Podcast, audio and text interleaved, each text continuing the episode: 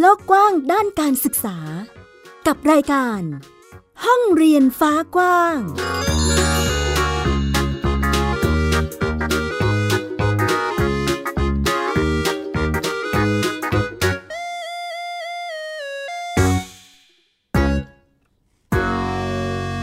สวัสดีค่ะ ต้อนรับคุณผู้ฟังทุกท่านเข้าสู่รายการห้องเรียนฟ้ากว้างกับดิฉัน หมิวอัยดาสนศรีนะคะ เราเจอกันเป็นประจำทุกวันอาทิตย์ค่ะ ที่ www.thaipbspodcast.com ค่ะ แล้วก็แอปพลิเคชันของ Thai PBS Podcast ที่คุณสามารถรับฟังได้ทั้งระบบ iOS แล้วก็ระบบ Android รวมไปถึงช่องทางอื่น ๆ ที่สามารถรับฟังพอดแคสต์ได้นะคะ วันนี้ยังคงมีเรื่องราวประเด็นการศึกษาในสถานการณ์โควิด มาอัปเดตให้คุณผู้ฟังได้ติดตามเช่นเคยค่ะ วันนี้ี้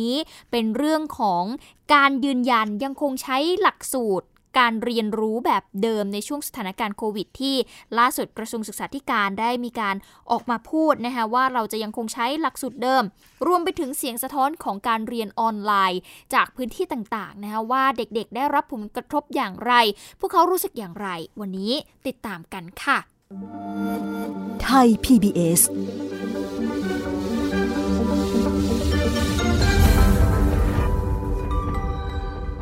ม้ว่าจะมีการออกมาเรียกร้องเรื่องของการเรียนออนไลน์ที่มันให้ประสิทธิภาพของการเรียนไม่เหมือนเดิมนะคะ หรือแม้แต่เสียงสะท้อนจากทั้งผู้ปกครองรวมไปถึงตัวนักเรียนเอง ที่ออกมาบอกนะคะว่าโอ้การเรียนในยุคโควิด -19 นี้เนี่ยมันช่างยากลำบากเหลือเกินนะ แต่ว่าทางกระทรวงศึกษาธิการและสพทอเองก็ยังคง ยืนยันคำเดิมนะคะว่าจะใช้หลักสูตร ปัจจุบันในการเรียนการสอนช่วงวิกฤตโควิด -19 แบบระบบออนไลน์ต่อไปค่ะ ซึ่งนางตรีนุชเทียนทองรัฐมนตรีว่าการกระทรวงศึกษาธิการ ก็ยังคงนโยบายเดิมนะคะก็คือปรับกระบวนการเรียนการสอนให้เป็นรูปแบบ active learning และยังคงรูปแบบหลักสูตรอิงมาตรฐาน ในปัจจุบันถึงจะเป็นการเรียนการสอนผ่านระบบออนไลน์ในยุคที่โควิดระบาดแบบนี้นะคะ แม้ว่าก่อนหน้านี้จะเสนอให้ปรับหลักสูตรใหม่ จากฐานสมรรถนะ เข้าสู่ระบบการเรียนในช่วงเทอม 2 ของปีการศึกษา 2564แต่เนื่องจากแนวคิดนี้อาจจะไม่ทันต่อกระบวนการเรียนการสอน แล้วก็การทำความเข้าใจของบุคลากรทางการศึกษานะ ขณะที่นายวิษณุเครืองามค่ะรองนายกรัฐมนตรีเองก็เห็นว่า การปรับเปลี่ยนการเรียนการสอนหลักสูตรอิงมาตรฐานที่ใช้ในปัจจุบัน เน้นพัฒนาสมรรถนะโดยมอบหมายให้ทางสพทและมหาวิทยาลัยราชพัฒวรัยอลงกรณ์นำการเรียนรู้แบบ active learning ไปใช้ในช่วงการเรียนการสอนออนไลน์ในสถานการณ์โควิด ซึ่งก็พบว่านักเรียนเนี่ยสามารถที่จะสร้างผลงานนวัตกรรมได้มากกว่า 1,500 นวัตกรรมนะคะ จึงเป็นผลเชิงประจักษ์ว่านักเรียนสามารถเรียนในหลักสูตรปัจจุบันได้อย่างมีพัฒนาการนั่นเองค่ะ นี่ก็เป็นเสียงจากฝากฝั่งของทางรัฐบาลนะคะกระทรวงศึกษาธิการรวมไปถึงสปทอเองที่ก็มองว่า หลักสูตรที่ใช้ในการเรียนในยุคปัจจุบันนี้เนี่ยมันยังได้ประสิทธิภาพอยู่นะคะ แต่เรามาฟังเสียงสะท้อนของการเรียนออนไลน์ของเด็กๆกันบ้างว่าพวกเขารู้สึกกันอย่างไร ซึ่งแน่นอนว่า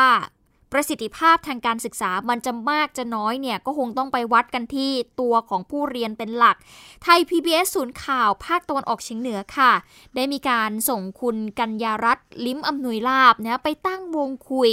ไปพูดคุยกับพ่อแม่ผู้ปกครองรวมไปถึงเด็กนักเรียนที่จังหวัดขอนแก่นพวกเขานั้นสะท้อนถึงปัญหาและอุปสรรค รวมไปถึงข้อเสนอเอาไว้ได้อย่างน่าสนใจ ลองไปฟังกันค่ะ ก็อินเทอร์เน็ตไม่ค่อยดีค่ะ แล้ว ก็ฟังคุณครูไม่รู้เรื่องค่ะ สัญญาณอินเทอร์เน็ตติดขัด ก็เลยทำให้รู้สึกว่าไม่อยากจะเรียนเลยเนาะใช่ค่ะ นี่เป็นเพียงเสียงสะท้อนส่วนหนึ่งของนักเรียนในแต่ละชั้นเรียนนะคะ ที่คุณกัญญารัตน์ได้ลองไปนั่งพูดคุยกับน้องๆ ก็พบว่าเรื่องของสัญญาณอินเทอร์เน็ตเนี่ยนะคะ ก็ถือว่าเป็นอุปสรรคสำคัญของการเรียนออนไลน์ในยุคนี้ และสิ่งที่น่าสนใจก็คือเด็กๆต้องการที่จะกลับมาเรียนหนังสือที่โรงเรียน เพื่อที่จะเจอกับเพื่อนๆนะคะเพื่อให้เกิดความสนุกสนาน เพราะว่าตอนนี้เรียนออนไลน์เนี่ยมันค่อนข้างที่จะเครียดนั่นเองค่ะ เดี๋ยวเราไปฟังเสียงของน้องๆนักเรียนโรงเรียนเทศบาล คุ้มหนองคูจังหวัดขอนแก่น สะท้อนเรื่องนี้กันค่ะ ซึ่งบางครั้งสัญญาณเป็นยังไงนะลูก ก็ติดติดขัดขัดค่ะ ก็เลยทำให้รู้สึกว่าไม่อยากจะเรียนเลยเนาะ ใช่ค่ะ มีเบื่อบ้างไหมลูกเอาจริงๆเบื่อค่ะแล้วหนูเครียดไหมคะเวลาเรียนออนไลน์ก็เครียดค่ะ อะไรที่ทำให้หนูเครียดคะเพราะว่าไม่ได้เล่นกับเพื่อนไม่ได้เคยคุยกับเพื่อนค่ะ ก็คือทำให้หนูรู้สึกว่าหนูเครียดใช่ค่ะ ที่ไม่ได้มีไม่ได้มีปฏิสัมพันธ์กับเพื่อนกับคุณครู ใช่ค่ะ ขณะที่คุณชุตินทรหัตถพนมนะคะรองผู้อำนวยการโรงเรียนเทศบาลคุ้มหนองคูเองก็ยอมรับว่า การสั่งการปิดภาคเรียนและต้องเปลี่ยนระบบการเรียนการสอนจากออนไซต์มาเป็นออนไลน์ เทอมนี้เนี่ยยังไม่สามารถที่จะวัดผลประเมินได้ เนื่องจากหลักสูตรที่ใช้สอนออนไลน์นี้นะก็ไม่ต่างจากหลักสูตรที่ใช้เรียนตามปกติ ซึ่งก็อาจจะส่งผลต่อคุณภาพของผู้เรียน ต้องเอาเลือกผักแบบไหนปลูกกินเองไหมหรือไปซื้อแบบไหนอะไรอย่างเงี้ยค่ะ ทักษะเหล่านี้ซึ่งมันน่าจะเหมาะกับสถานการณ์ที่เด็กเขาได้ได้เรียนที่บ้าน ซึ่งตรงเนี้ยค่ะ คิดว่ามันน่าจะเป็นเชื่อมกับกับชีวิตแล้วก็ใช้ประโยชน์จากจากตรงนี้ได้จริง ๆ ไม่ไม่ควรที่จะเอาแปดเนื้อหาหลักสูตรปกติไปสอนและในหลักสูตรออนไลน์ ขณะที่ผู้ปกครองนักเรียนต่างก็คาดหวังให้บุตรหลานได้กลับมาเรียนตามปกตินะคะ เนื่องจากมองว่าการเรียนการสอนผ่านระบบออนไลน์เนี่ยยังไม่เหมาะกับเด็กในช่วงวัยประถมศึกษาค่ะ ซึ่งเป็นช่วงที่ควรจะได้เรียนรู้จากกิจกรรมที่พวกเขานั้นได้ลงมือทำจริง ๆ นอกจากวงคุยที่คุณกัญญารัตน์ได้ไปพูดคุยกับเด็กๆ รวมไปถึงผู้ปกครอง และก็สถานศึกษามาเนี่ยนะคะ ก็ยังไปติดตามอีกครอบครัวหนึ่งนะคะที่ไม่สนับสนุนให้ลูกนั้นเรียนออนไลน์ โดยกังวลถึงผลเสียที่จะตามมาแต่ว่าครอบครัวนี้จะมีวิธีการให้ลูกนั้นเรียนหนังสือยังไง คุณกัญญารัตน์ก็เลย ไปติดตามดูกิจวัตรประจำวันของเด็กคนนี้ว่าพวกเขาเรียนรู้อย่างไรไปฟังค่ะทำได้ทำก่อน ทำได้ทำก่อนอันไหนที่เรายังไม่เข้าใจเราต้องไปอ่าน เด็กหญิงไพลินเมธีผาติกุล นักเรียนโรงเรียนเทศบาลคุ้มหนองคู เขตเทศบาลนครขอนแก่น คือหนึ่งในนักเรียนที่เลือกเรียนระบบ On-hand เต็มรูปแบบ โดยไม่เรียนผ่านระบบออนไลน์ ทีมข่าวไปติดตามการเรียนของเธอที่บ้าน พบว่าในแต่ละวัน เธอจะทำหน้าที่ภายในบ้าน และแบ่งเวลามาทำใบงาน โดยมีคุณแม่และพี่สาวคอยสอน เด็กหญิงไพรินบอกว่าเธอเคยสงสัยที่ไม่ได้เรียนออนไลน์เหมือนเพื่อนๆ แต่เมื่อได้ฟังเหตุผลจากผู้ปกครองทำให้เธอเข้าใจ ก็เคยมีค่ะ เคยถาม แม่ก็บอกว่า เรียนในออนไลน์มันเรียนทุกวัน แล้วมันทำให้มันอยู่กับหน้าจอเกินไปทำให้สายตาเสียแบบเนี้ยค่ะ แล้วหนูแล้วหนูฟังแล้วหนูเห็นเหตุผลตรงนี้แล้วหนูเชื่อไหมคะ ก็เชื่ออยู่ค่ะ แล้วทีนี้พอหนูได้เรียนได้ทำงานได้ทำอย่างนั้นหนูรู้สึกสนุกเหมือนกันไหมสนุกเหมือนกันค่ะ ได้เล่นกับน้องอะไรด้วย ไม่ได้อยู่กับหน้าจออย่างเดียว ก็ได้สอนน้องไปด้วย แล้วก็ทำงานของตัวเองไปด้วยค่ะ แม้จะมีความพร้อมในการสนับสนุนลูกให้เรียนออนไลน์ แต่การที่ลูกต้องนั่งจ้องหน้าจอเป็นเวลานานทำให้เบญจวรรณีมองว่า สิ่งเหล่านี้อาจไม่ได้ตอบโจทย์การเรียนรู้ของเด็กในวัยนี้ และยังส่งผลเสียต่อสุขภาพของเด็กในวัยไม่เกิน 15 ปีทำให้เธอตัดสินใจให้ลูกเลือกเรียนผ่านใบงานที่ไปรับมาทุกสัปดาห์ มันเป็นผลเสียมากกว่าผลดีสำหรับเด็ก อันนี้คุณแม่มองนะคะว่ามันเยอะเกินไปค่ะ ซึ่งบางอย่างในวัยนี้ควรจะมีกระบวนการทำทำให้เยอะแล้วเขาก็จะเกิดกระบวนการเรียนรู้แล้วคิดตามไปด้วย อย่างการทำสายไหมอย่างเงี้ยทำเป็นเวลา พอทำงานเป็นเวลาเขาจะรู้จักการดูนาฬิกา ดูนาฬิกาอ้าวดูนาฬิกาเป็นละ อย่างใบนี้แปดโมงรู้ละ อย่างเงี้ยคิดเลขเกิดจากการนับของแพ็คของอะอย่างเงี้ยค่ะ จะเป็นลักษณะนั้น วิชาคณิตศาสตร์ ภาษาไทย หรือแม้แต่หลักการคิดวิเคราะห์ จึงถูกนำมาสอดแทรกผ่านกระบวนการทำงานภายในบ้าน ซึ่งถือเป็นกระบวนการเรียนรู้ที่เบญจวรรณีใช้สอนลูกๆของเธอ แทนการให้ลูกใช้เวลาหน้าจอทั้งวัน คุณแม่มองว่าถ้าจะหาผลการเรียนที่ดีกับการเรียนออนไลน์ คุณแม่ว่ามันไม่ได้ตอบโจทย์นะคะ ถ้าเราต้องการผลการเรียนที่ดีของลูกไปพร้อม ๆ กับความสามารถที่ที่ดีของลูก คุณแม่มองว่าตรงนี้เราต้องออกแบบการเรียนการสอนของเราเอง จริงๆ เราต้องเป็นพรุ่งนี้ การเรียนออนไลน์ที่ยังพบปัจจัยแวดล้อมหลายอย่าง ทั้งเครื่องมืออุปกรณ์สื่อสาร ระบบสัญญาณอินเทอร์เน็ต รวมทั้งผลเสียทางสุขภาพกายและใจของเด็กในวัยไม่เกิน 15 ปีทำให้ผู้ปกครองหลายคนมองว่า การเรียนออนไลน์อาจไม่ได้ตอบโจทย์ ซึ่งผู้ปกครองคาดหวังว่าภาคเรียนหน้า เด็กๆ จะได้กลับมาเรียนที่โรงเรียน เพื่อเรียนรู้ทั้งวิชาการและสังคมให้สมกับช่วงวัย กัญญารัตน์ลิมอำนวยลาบ ไทย PBS รายงาน ก็เป็นอีกหนึ่งรูปแบบการเรียนรู้ของน้องๆที่นี่นะคะ ของคุณพ่อคุณแม่ที่พยายามจะจัดสรรการเรียนรู้ให้กับเด็กๆ ไม่ใช่จะให้เรียนออนไลน์อย่างเดียวนะคะตามตารางเรียนที่คุณครูได้กำหนดเอาไว้ ก็ยังต้องเสริมกิจกรรมอื่นๆ เข้าไปนะคะ นอกจากนี้ค่ะเราพาไปติดตามห้องเรียนธรรมชาตินะคะเป็นการจัดการเรียนรู้ในชุมชน ผ่านห้องเรียนธรรมชาติค่ะ เพื่อเป็นการลดภาวะความเครียด จากการเรียนออนไลน์ที่อำเภอสีชมพูจังหวัดขอนแก่น กับนักข่าวพลเมือง โรงเรียนสีชมพูศึกษา เป็นประจำทุกสัปดาห์ในช่วงบ่ายวันพุธหลังเรียนออนไลน์ พวกเราจะเดินทางเข้าป่า เพื่อเรียนวิชาหลงป่าศาสตร์ เรียนรู้ทรัพยากรของชุมชน ผ่านกิจกรรมห้องเรียนธรรมชาติ ที่ตำบลดงลานอำเภอสีมพู จังหวัดขอนแก่นค่ะ เราได้มาเรียนรู้ในห้องเรียนธรรมชาติ รู้สึกว่าผ่อนคลายจากการเรียนออนไลน์มากเลยค่ะ พืชพันธุ์ต่างๆ ความรู้ที่ได้มาวันนี้ ได้รู้จักใบไม้ผีเสื้อ ต้นสลัดใด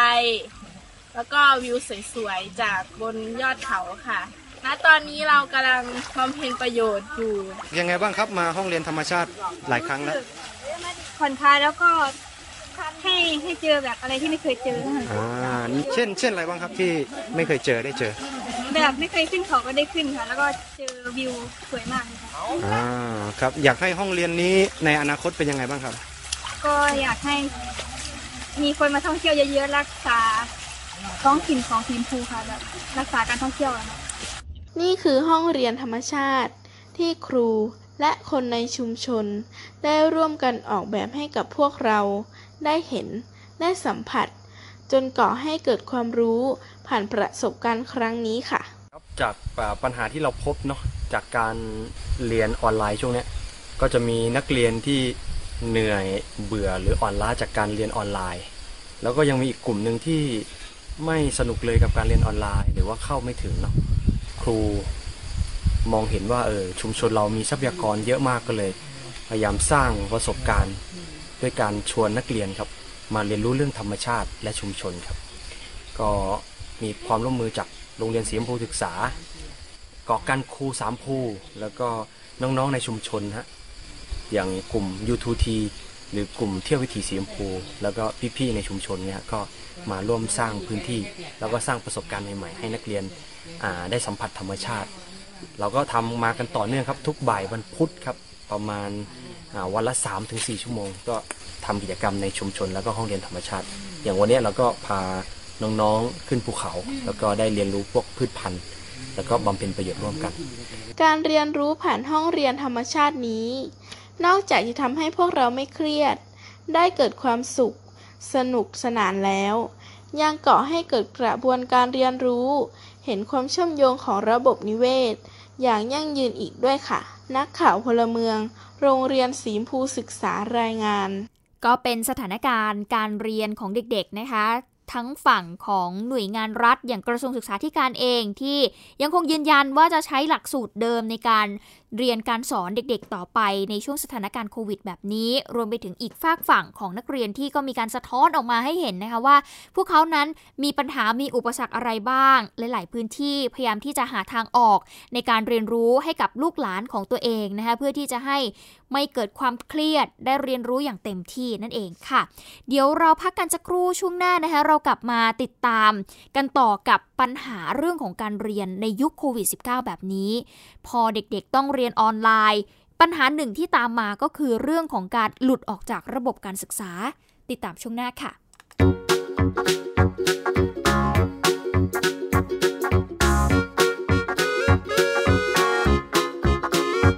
เปิดโลกกว้างด้านการศึกษา กับรายการ ห้องเรียนฟ้ากว้าง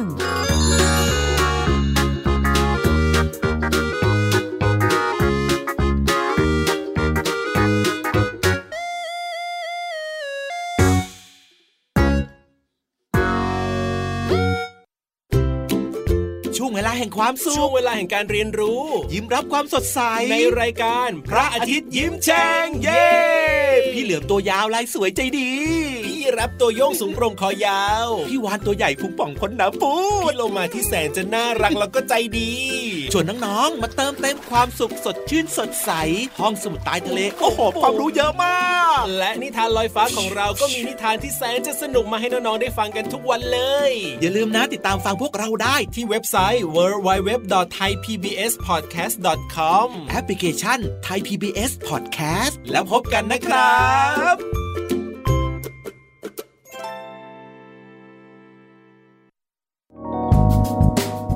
ตามรายการของไทย PBS Podcast ได้ทาง www.thaipbspodcast.com แอปพลิเคชัน Thai PBS Podcast หรือฟังทาง podcast ช่องทางอื่น ๆ Spotify SoundCloud YouTube Google Podcast Apple Podcast และ Podbean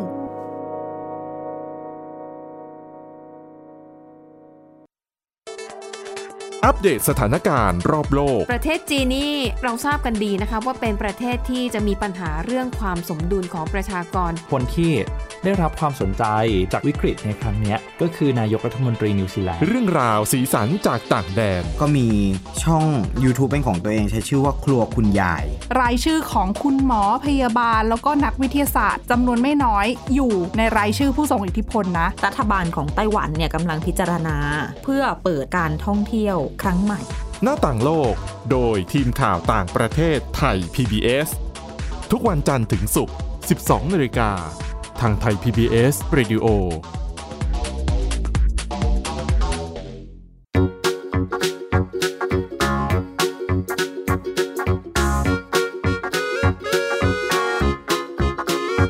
เปิดโลกกว้างด้านการศึกษา กับรายการ ห้องเรียนฟ้ากว้าง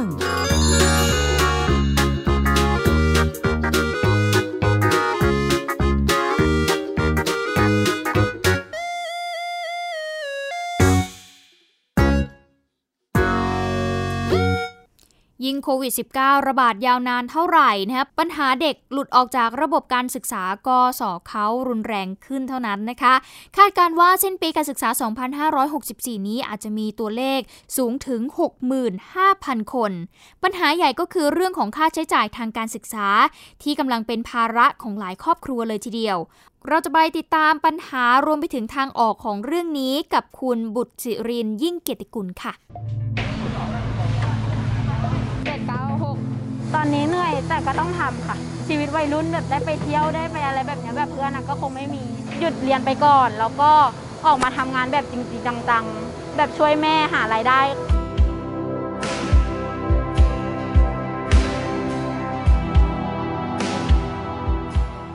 พิษโควิด -19 ทำให้ไทยมีครอบครัวยากจนเฉียบพลันเพิ่มขึ้นเรื่อยๆ ค่ะ ตัวเลขตอนนี้อย่างน้อยๆ 7 ล้านคนนะคะ ทำให้เราเห็นปัญหาของเด็กหลุดออกจากระบบการศึกษาเพิ่มขึ้นเป็นเงาตามตัว หลายคนไม่มีต้นทุนที่จะใช้เล่าเรียนต่อ วันนี้มีตัวอย่างหนึ่งเป็นเคสเด็กม .6 ที่จังหวัดนครปฐม เธอเกือบจะตัดสินใจหยุดการเรียนไปแล้วนะคะ เพราะว่าที่บ้านได้รับผลกระทบจากโควิด -19 ต้องไปช่วยที่บ้านทำงานค่ะ ยังหลงเหลือโอกาสอะไรอยู่บ้างจากวิกฤตรอบนี้ชมติดตามพร้อมกันค่ะ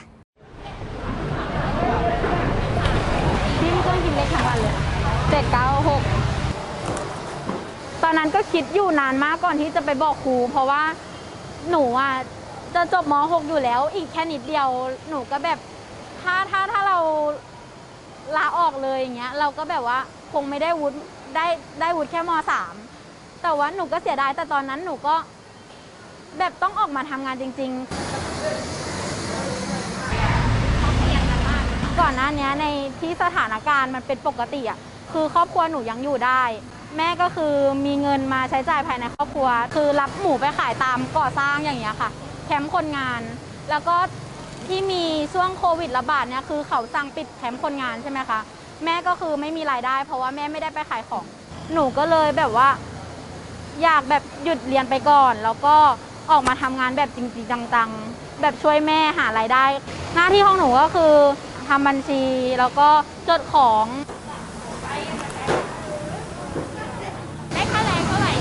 400 บาทค่ะ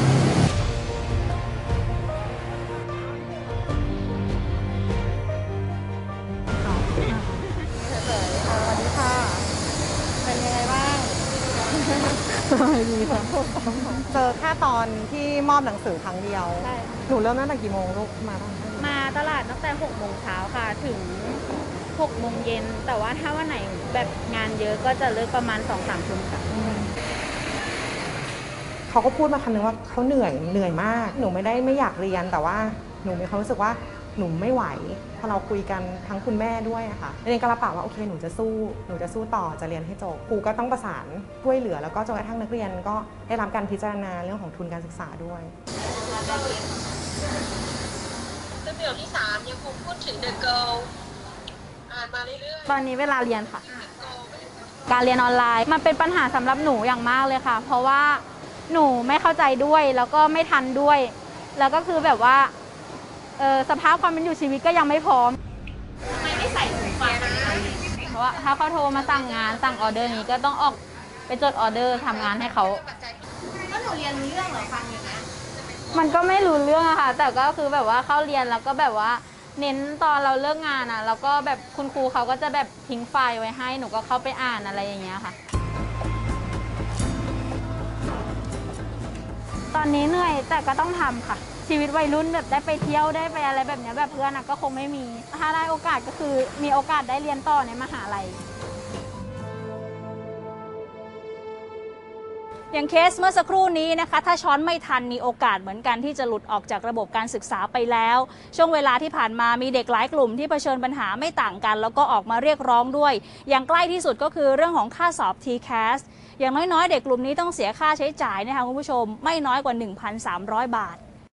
เนี่ยค่ะอย่างที่เห็นเลยนะคะ เสียไปกับค่าสอบวิชาสามัญบ้างค่าเลือกคณะบ้าง ซึ่งค่าสอบ TCAS เนี่ยก็เป็นเพียงตัวอย่างเดียวที่ไม่ใช่ว่าทุกคนจะจ่ายได้ เพราะว่าตอนนี้มากกว่า 1.17 ล้านคนก็คือเด็กในครอบครัวยากจนค่ะ รายได้เฉลี่ยของเขาประมาณพันกว่าบาทต่อเดือนเท่านั้นเอง นี่คือความเสี่ยงที่ทำให้เรายิ่งเห็นภาพของเด็กค่อยๆ หลุดออกจากระบบการศึกษามากขึ้นเรื่อยๆนะคะ ถ้าหากรอไปจนถึงสิ้นปีการศึกษา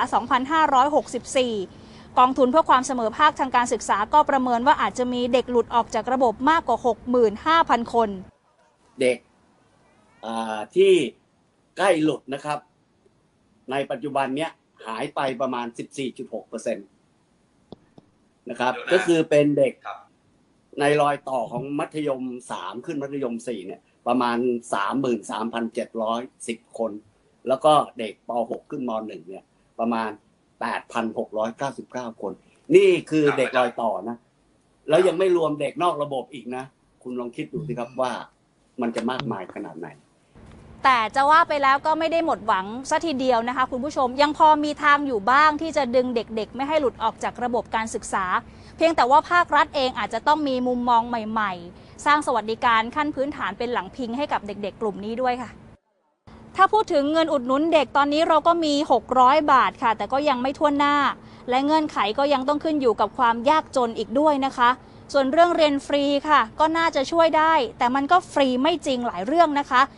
ถ้าผู้ปกครองจำเป็นต้องไปพึ่งพาสินเชื่อ แม้ว่ารัฐเองจะมีกยศแต่นี่คือระบบเงินกู้